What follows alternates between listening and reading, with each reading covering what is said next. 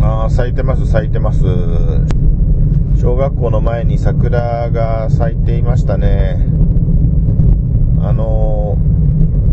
色合いからすると、まだ満開にはなっていないような感じです。えー、豪華絢爛っていうのの一歩手前かな。えー、それから、なんかスーパーマーケットの近くですね、スーパーの隣にセブンイレブンがある、あの辺りにも小さい桜の木が生えて、咲いていたのと、あとあの、黒板を作る会社の前にも1本ありましたね。で、まあ一番の、この辺りの一番の桜の見どころはあの小学校の前ですね。もっといっぱいあってもいいのになという感じです。えー、ここ数日晴れていて、とてもいい天気で、やっぱり春はいいなと、本当に思いますね。それと、昨日、えっ、ー、と、新潟日地トークを聞いて、えー、2014 4月5日録音の新潟日地トークを聞いて、えー、バタちゃんが、バタちゃんさんが、えー、あ、ちなみにあの、バタちゃんは、えっと、凝ってない音声の、あの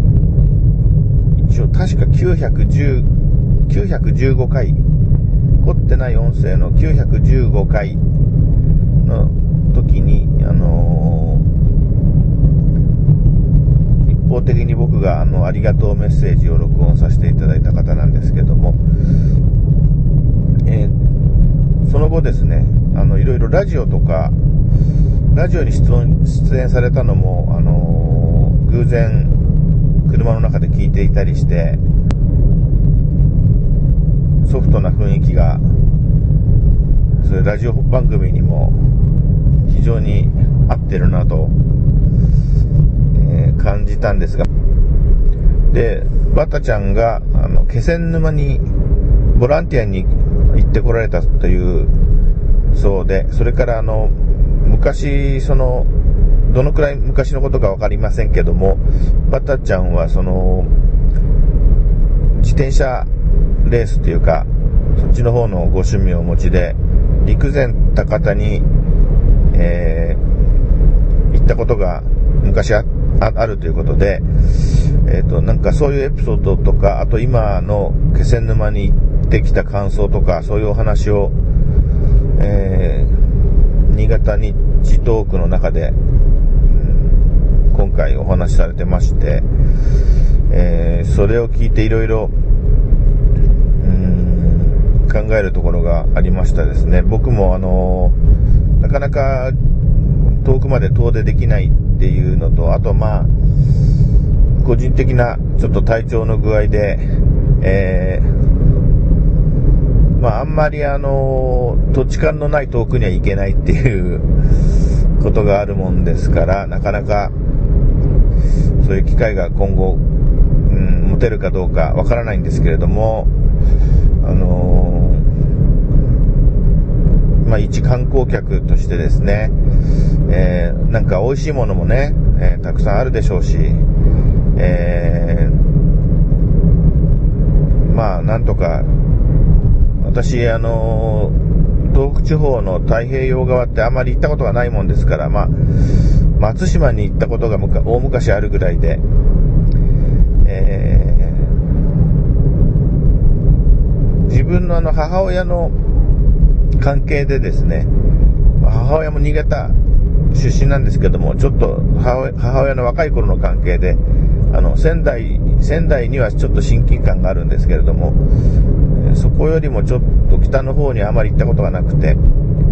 まあいろいろ、あの、どんなとこなのかななんてね、あのー、昔思ってまして、まあ、それから3.11、えー、被害の状況をテレビで目の当たりにして、もう、何とも言えない、えー、映像で、うん、そういう印象なんですが、まあ、いずれ一回、あの、自分の目で、あるいはその何か食べるっていうことで自分の体験として、えー、太平洋側の東北を体験してみたいなという気持ちはありまして、